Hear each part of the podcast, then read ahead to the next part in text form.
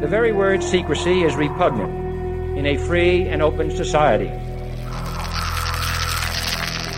And we are, as a people, inherently and historically opposed to secret societies, to secret oaths, and to secret proceedings.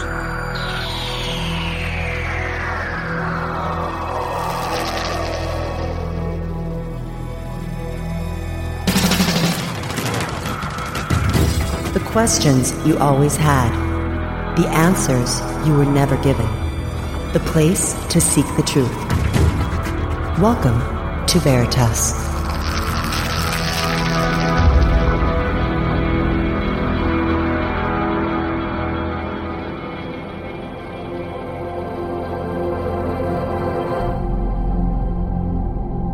Greetings to everyone around the world, and a warm welcome to another edition of Veritas at veritasradio.com. I'm your host, Mel Fabregas, and I sincerely thank you for joining me once again. And if this is your first time or your truth journey brought you here, welcome home. And by now, you know your way around. Just click on the subscribe button of our website.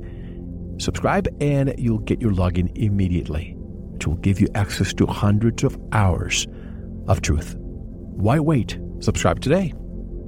And like our computers, our life sometimes needs an upgrade, but we don't know what upgrade to give it. But listen to Sanitas, and I guarantee you, you will give your life an upgrade.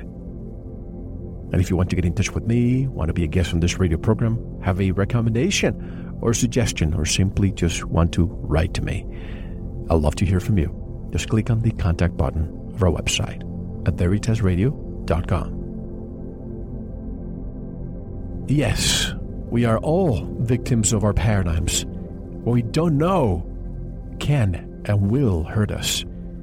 Our ignorance has turned us into the slaves of our own delusions, where ignorance isn't bliss, but a form of massive self deception. No, we are not safe. No, the danger won't go away if we choose to ignore it. And yes, you will experience a shift in perception. The world isn't as it seems. The map is not complete. It never was. Tonight we discuss politics, banking, money, education, health, and more from a very different perspective. If you choose to listen tonight, you will do so at your own risk. Because after all, you're a victim too. You just might not know it. But I personally refuse to engage in victimhood mentality. I refuse to give in our power or my devotion to anything or anyone. That is why we discuss what others refuse to refuse or ignore. And I'm glad you're with us tonight so we can enlighten our path to the truth. Tonight's special guest is Leonardo Wild, an author, director, and screenwriter with 11 books and 200 published articles, as well as 42 produced scripts. Although he wears many hats, writing has been his livelihood and passion since the age of 12. Currently, the CEO and co owner of a company dedicated to environmental solutions, Wild has traveled extensively, sailed across the Atlantic and the Pacific, was the skipper of a $1 million, yeah, million dollar yacht at the age of 24 in New Zealand, and in 1989 survived a Cyclone Harry, a Category 4. He walked three times over the Andes into the Amazon jungle with native Indians took part in gold survey expeditions in Ecuador's rainforest, cycled across South America, built wooden houses, advised Ecuador's central bank on currency design. These and many other experiences are invariably being weaved into his writing. His website is leonardowild.com, which is also linked at ours. And Leonardo is, in my opinion, truly a Renaissance man, and he joins us directly from Ecuador. Hello, Leonardo. Welcome to Veritas. How are you? Hi, Mel. Hello. How are you doing? Hello, everybody. Excellent. At first, I must ask you. I'm happy to hear your voice, but every time I speak with my friends in Ecuador, Great Caton, and others, you now, I'm always wondering: Did you feel the tremor this morning? Another big earthquake, wasn't there? Yeah, we had one around 3 a.m. and uh, I was wondering whether I should get up or not. I have a pretty well built house that should stand, I hope, an eight or eight and a half, if not more. But my wife woke up and she started to scream and run out with their children, so we all went out. And then we had one at six, uh, 6.8 uh, at around uh, nearly noon uh, today. Again, another one. They say these are aftershocks, but I don't quite believe it. What do you think is really happening? Because I've seen a lot, you know, years ago we had Chile with a lot of earthquakes. Now we have Ecuador. What What's really going on? Not to get too conspiratorial right from the beginning. Which version do you want? Your version. I, I, think that, I mean, uh, the version that uh, most people and uh, current geological theory uh, would bring is that uh, you have the Nazca plate that is going under the in this case, it's not really the South American plate, but the Caribbean plate, even though it's in South America. I can tell you more about that a bit later. Um, and because it moves at a certain rate per year, it doesn't actually manage to go under it. Every so often, you have to have a, a release of this energy. And I heard over 20 years ago that they should expect an 8.5 to a 9, which is like uh, 10 times more powerful than the one we had on 7.8 it's an algorithmic, uh, uh, you know, uh, scale basically. And um, I'm gonna turn this uh, phone off because okay. I didn't realize I had to turn it off. Okay, so basically what happens is that when these uh, plates shift, uh, whatever makes them shift, the energy gets released and then everything shakes. You know. in in our case, I mean the 6.7 and a 6.8 we had today, you would need 10 of those to release the energy of the one we had about a month ago. So uh, in, we would need 10 of the ones from a month ago to actually release most of the energy which is in the plate at the, at the time. So we could expect more of these to come. Can we find some patterns on these, you know, after aftershocks or earthquakes? Can we actually predict the next big one time wise and location wise? Uh, not really. I mean, we're talking about complex systems here, and uh, you may find a general pattern, but uh, prediction would mean a specific uh, location and timing for that.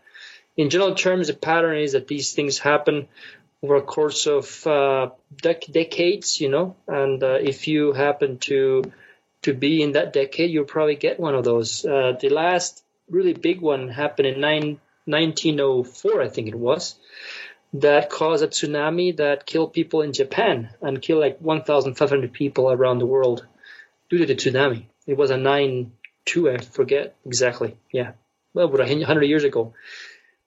The other thing is that we have the well, a few things that people don't really know is that we have the megafault what they call the Guayaquil Caracas megafault. It goes from the Gulf of Guayaquil all the way to Caracas, which makes San Andreas fault look like a small one. And that one hasn't gone off in a long time, and I can actually look out the window right now and look at it and see it. It's not far from where I live. Well, it's not that Caracas needs any more problems right now. They're under martial law, and uh, all it takes is an earthquake to just uh, tip the scale as we see it there. They don't need it anymore. But now going back to your work, your latest book, you're an author, you're reading many books, mm-hmm. uh, the Galapagos uh, Agenda, which is a paradigm shift thriller. Now, my question to you first is Are you really writing fiction or is it faction? Commercially, you would call it fiction. But when you read it, you may change your your paradigm about the novel as well. um, the events that I describe are fictitious events in terms of the actual storyline, but uh, what inspired me are real uh, life events and uh, other research that has taken me to try to write in a you know fictitious way some of the things that are going on today for various reasons. You know, one of them is that most uh, people will not read faction or nonfiction unless they already have an interest in the subject matter. and um, they will actually, many will read fiction, you know, uh, without even expecting much. So the title and uh, what you will see in the novel will not really prepare you for anything that's in it, except some general line about, you know, corporate uh, world corruption and, and stuff like that. But as you read it, the idea is that without you realizing it, by the time you as an uh, read as a reader, when you finish the novel, you will have shifted, hopefully, your paradigm about a specific uh, thing. In this case, uh, the topic would be politics and the profile of people in positions of power. And we'll get back to this because it's almost like an arc. With every book that you write, you're trying to shift everybody's mindset in that way and waking people up that that way. But just you're new on Veritas. This is your, your maiden voyage with me today to give a perspective to the listeners who don't know who you are. Let's begin well, from the beginning. Who's Leonardo Wild? How did you wind up in Ecuador, your family, and so on? Well, my grandfather uh, was Swiss, and he came to Ecuador in 1936 with a bunch of Swiss friends, uh, escaping the economic difficulties they had there pre-war, pre-World War II. Ecuador was offering uh, free land at the moment. Uh, they didn't say where it was, so they came all in in hopes to have a better life down here. And it turns out that the lands they were be- being given was uh, actually land that uh, nobody lived there, uh, not even native Indians, because it was harsh environments. In this case, on the slopes of the Andes towards the coastal plains, really humid, really steep, and actually some people didn't really make it. Uh, some returned to to Switzerland, a few stayed, and my father was born in Quito in. Uh, uh, yeah, in, in, the city here. Back then it was a small city. Now it's a metropolis and uh, so he's Ecuadorian, Swiss Ecuadorian. Um, when my parents uh, got to, I can talk, talk about more about that if you're interested. But when my parents uh, decided to, you know, marry, my mother was uh, German. She passed away about a, uh, last November. Um, Sorry to hear that. And she, yeah, and she came to Ecuador when she was 22 in a banana freighter to marry my father. Uh, who was basically living here with his father, who was at the time running a sawmill for balsa wood. They were married for five years. They were doing yoga back then and other, you know, activities to try to lead a better life, always searching. And uh, with no children for five years, they decided to maybe go and study something in New York. And I messed up their plans when they arrived there within a year I was born. I keep on saying that I'm the cause of the second uh, big blackout in New York or something like that, or vice versa. I don't know. and uh, then they decided not to have a child in the city in, in the States because the environment is not appropriate for that. And they went to Puerto Rico, where my father had a scholarship. He was studying theology. Is that right? Things. I didn't know that part. Yeah, he was studying theology. He went to study psychology, but there were no uh, scholarships for that, so he ended up studying theology. And um, they studied there, you know, stayed there for three years, three and a half years.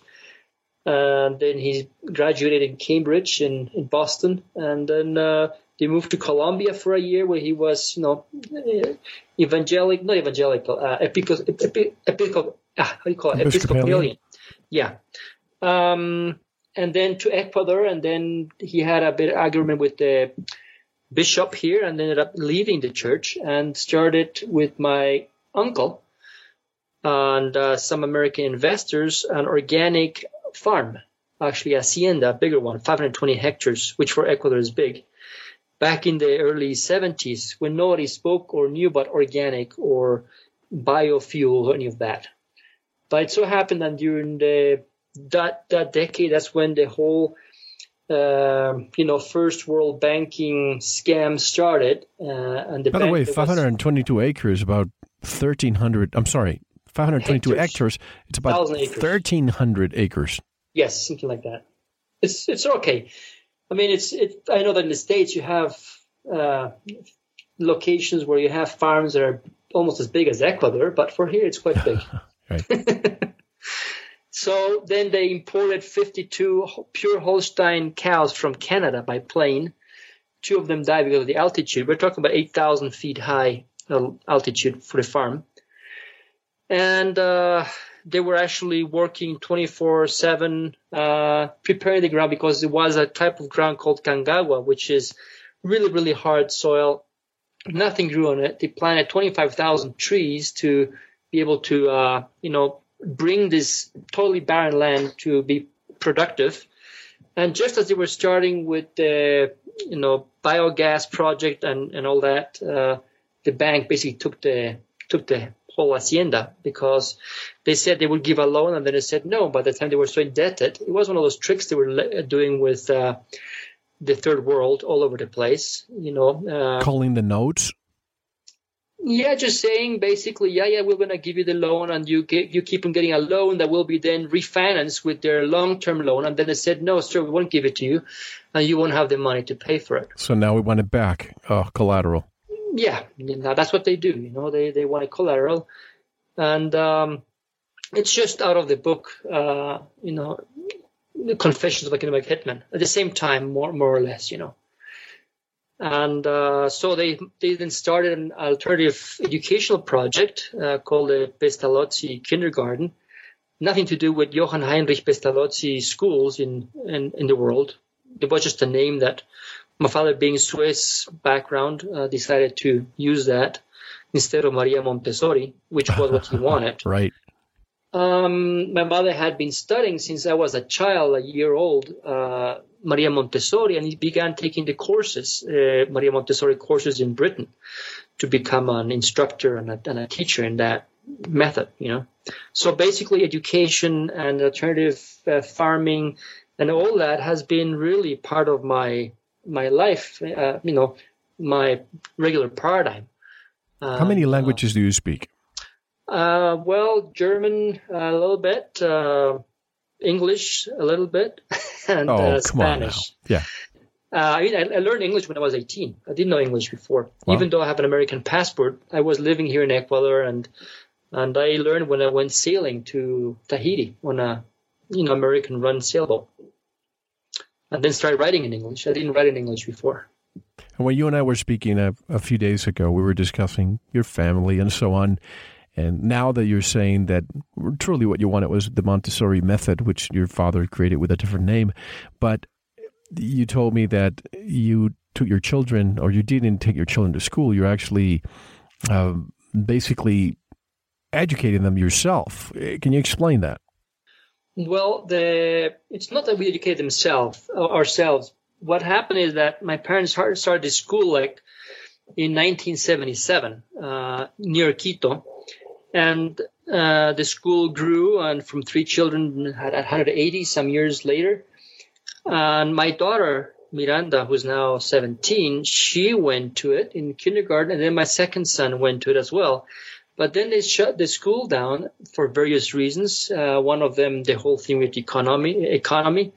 Uh, then the politics and the different changes. The government was breaking basically the agreements they had with the school, alternative school, what they call an experimental school. And so they decided to close that, and they went to another project called the, the CEPAS, which is uh, in Spanish for uh, Centers for Autonomous Activities. And so it's not that we had them homeschooled. They're basically prepare environments where the children play with different things in a non-directive way. There's no teaching going on. There are no exams. Uh, there are no uh, like curriculums that they have to follow by a certain time. This is a different type of education. They call it non-directive education. It's more like guidance, letting the kids go, but with some guidance, let them learn on their own.